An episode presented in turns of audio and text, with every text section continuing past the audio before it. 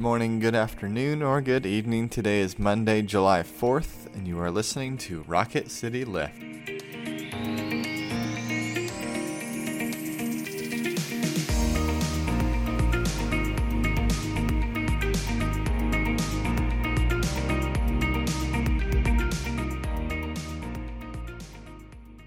Hi, everyone. Welcome back to Rocket City Lift. I'm Tara Bulger. And I'm Brett Goodeman. And we come to you three times a week and try to bring a bit of a spiritual lift to your day. Today, we're going to talk about a passage from the book of Romans. But before we get to that, let's begin with prayer. Let us pray. Lord God, as your grace comes into our lives, may we be transformed. May our hearts be more loving. May our minds be more compassionate. May we be able to see the hurt in the world and seek redemption as you have redeemed us. And pray this all in your name. Amen. Amen. Listen now to our reading from the Apostle Paul's um, letter to the church in Rome. So, this is the 12th chapter of Romans, verses 1 through 8. I appeal to you, therefore, brothers and sisters, by the mercies of God to present your bodies as a living sacrifice, holy and acceptable to God, which is your spiritual worship. Do not be conformed to this world, but be transformed by the renewing of your minds, so that you may discern what is the will of God, what is good and acceptable and perfect.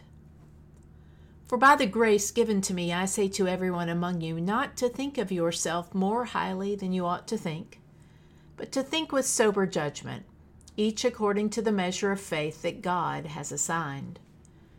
For as in one body we have many members, and not all the members have the same function, so we who are many are one body in Christ, and individually we are members of one another. We have gifts that differ according to the grace given to us prophecy in proportion to faith, ministry in ministering, the teacher in teaching, the exhorter in exhortation, the giver in generosity, the leader in diligence, the compassionate in cheerfulness. This is the word of the Lord. Thanks, Thanks be, to God. God. Tara, how are you? Do you have any fun 4th of July plans?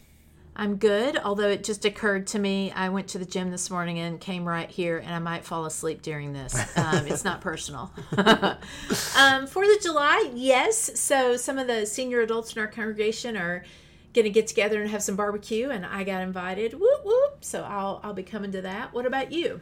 Uh, similar. Um, you know, it was interesting. Of well, you know, it's a nice three day weekend for most people, but not us pastors. Um, so we're not going anywhere. And, you know, usually I don't know what our plans are, but Allie has made them, and then I just kind of show up. But I noticed she hadn't made any. Um, so I know, it's wild. And so I probably also.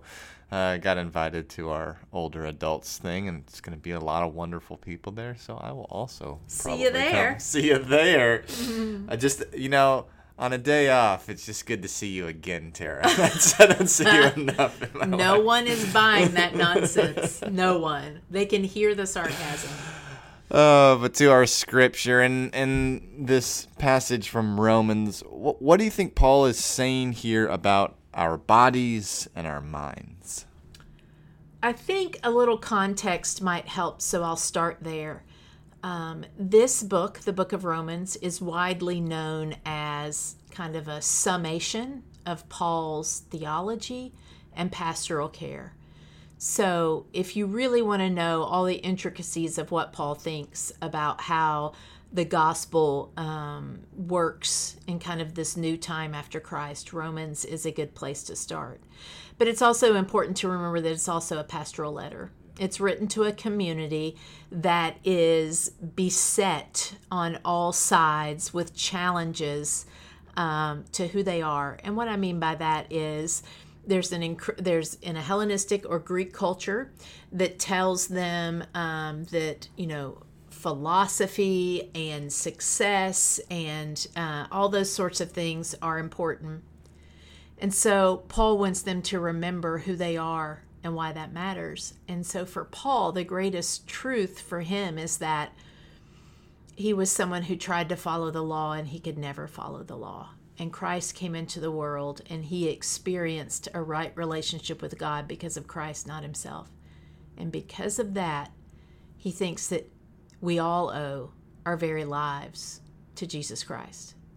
That if we fully grasp the enormity of what we have been offered and freely given, we will want to live our lives in response.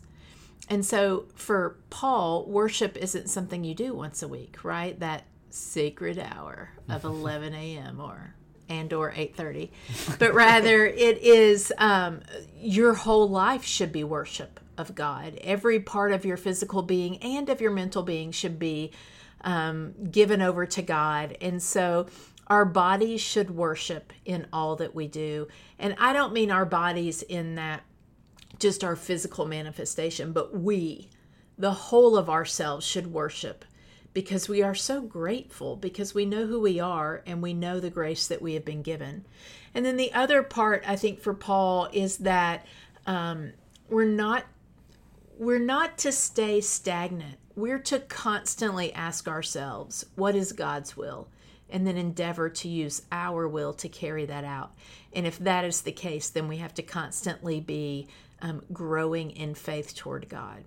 So that was a lot of words, Brett. That was a lot of lot was of a good lot words. of words. A lot of good words. what do you think about this? Um, yeah, I, I think that background with uh, on the book of Romans is is so helpful. Correct me if I'm. Is Romans one of the last letters that he wrote? Indeed. Indeed. So you know, at this point, Paul's had time to think about his theology, right? He's he's he's worked. He's lived in all these communities. He's visited. and he's written a lot of other letters helping solve problems on the ground. Mm-hmm. Yeah. That'll develop your theology more than anything, won't it? Yeah, yeah, and and I think I think we see with Rome, with the church in Rome, that there is you know, there's struggles in every aspect of life, but there's no, uh, in a lot of his other letters, there's there is like an existential threat to the community that he is addressing, uh, tr- that that. Uh, from within the community of, of the bitterness uh, or on the outside of the community.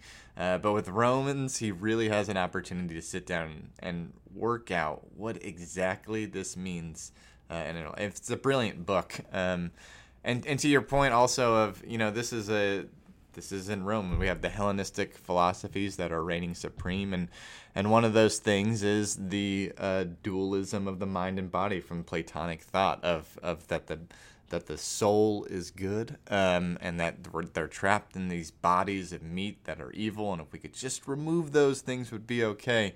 And so what paul does is he eliminates that uh, in, in this one short paragraph at the beginning that we have both our bodies and our lives and these physical things that god has sculpted and created. Uh, and then we also have our minds and our hearts and our souls that these are actually not separate entities but these are all one thing. Uh, they are all of who we are. And all of who we are is exactly as you said uh, is is a is a thing created to worship.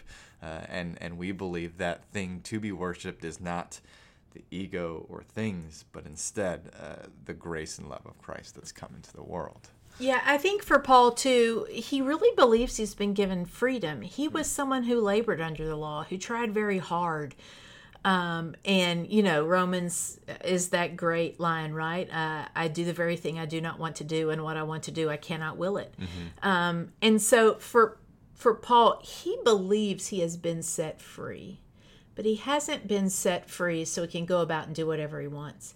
He's been set free so that he bec- he can become a better lover and servant of mm-hmm. God. Mm-hmm. Um, I think when we talk about freedom, we think no constraints. And I think what Paul is saying is you've been freed from the constraints of sin mm-hmm. and its consequences. But you now are constrained by your gratitude and by your love for God. It should be evident in everything you do. And it is my personal experience that being constrained by God's love is one of the most beautiful things I've ever experienced. Um, it can sound onerous or shouldn't I just be able to do whatever I want? And that's just not the reality. The reality is that there's something I think about our souls that flourishes under the direction and leading of the Holy Spirit. Yeah, uh, And yet, it's I've been thinking about you know Augustine talks exactly about that, and and really it's where Calvin gets his Reformed thought. It's what we base a lot of our theology on. Is that uh, we have been freed from the constraints of sin that prevent us from coming to God. That God's grace has broken through uh, that that heaviness, that weight of sin that weighs upon us, and because that freedom is is that that freedom and grace that has been given to us is that we have the freedom to understand and to know God. Uh, uh, and what an incredible freedom that is! That because uh, that's what we believe is is not that. Uh, t- in our theology, that not that we come to God, but God comes to us, and that's the freedom that breaks through. It's interesting the language you use there because if I believe that I have been freed in order that I may stand before my God and be loved and accepted, I will tell you that if I truly believe I am standing in God's presence, that's going to change me. Mm-hmm. And I think that's what Paul's saying. Um, it, it should change you. And so we will end with a quote from one of our summer saints, Augustine, who has written You never go away from us, yet we have difficulty in returning to you. So come, Lord, stir us up and call us back. Kindle and seize us. Be our fire and our sweetness. Let us love. Let us run. Hmm. Thank you all for being with us. We hope you have a wonderful and safe 4th of July. We'll be back again on Wednesday. Now may each of you go out to love and to serve, to be well, to care for yourselves and others, knowing that the grace and love of God is ever upon you. Amen. Amen.